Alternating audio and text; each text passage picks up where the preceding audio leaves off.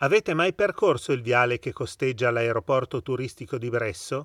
Tra gli hangar, gli edifici aeroportuali e le sfavillanti auto dei ricchi frequentatori dell'Aeroclub c'è una strana costruzione a forma di gianduiotto, un triangolo di calcestruzzo che a prima vista sembra fuori posto, immerso nella vegetazione del Parco Nord. Eppure, per qualche vostro anziano nonno, quello e altri edifici simili hanno significato la salvezza durante l'ultima guerra mondiale.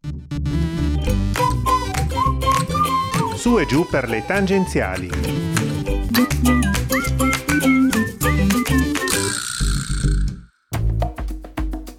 Vi sto parlando dei bunker Breda, i rifugi antiaereo che vennero costruiti per mettere al sicuro i dipendenti degli omonimi stabilimenti industriali e gli operatori dell'aeroporto, che in quei tempi era una base militare.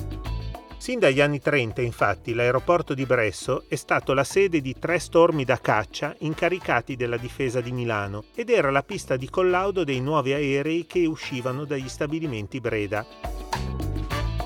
La produzione bellica era notevole. Nel periodo della Prima Guerra Mondiale furono prodotti oltre 6 milioni di proiettili, 100.000 bombe, 600 siluri, oltre ad aerei, mortai e obici. Durante la Seconda Guerra Mondiale, invece, oltre al materiale bellico, la produzione è indirizzata all'acciaio e questo trasforma la Breda in un obiettivo da bombardare. Ecco perché diventano necessari i bunker. A parte l'edificio ben visibile lungo la strada, quello a forma di gianduiotto per intenderci, il resto dei bunker è una serie di tunnel sotterranei che si diramano sotto l'area del parco L'abbandono alla fine della guerra e la vegetazione li avevano completamente nascosti e solo durante una bonifica del parco sono stati ritrovati gli ingressi principali.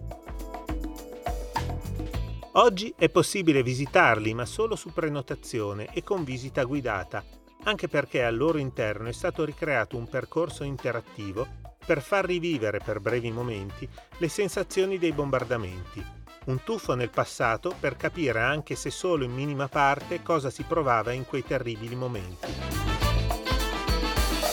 Alla prossima e non mettetevi alla guida se avete consumato alcolici o siete sotto effetto di stupefacenti.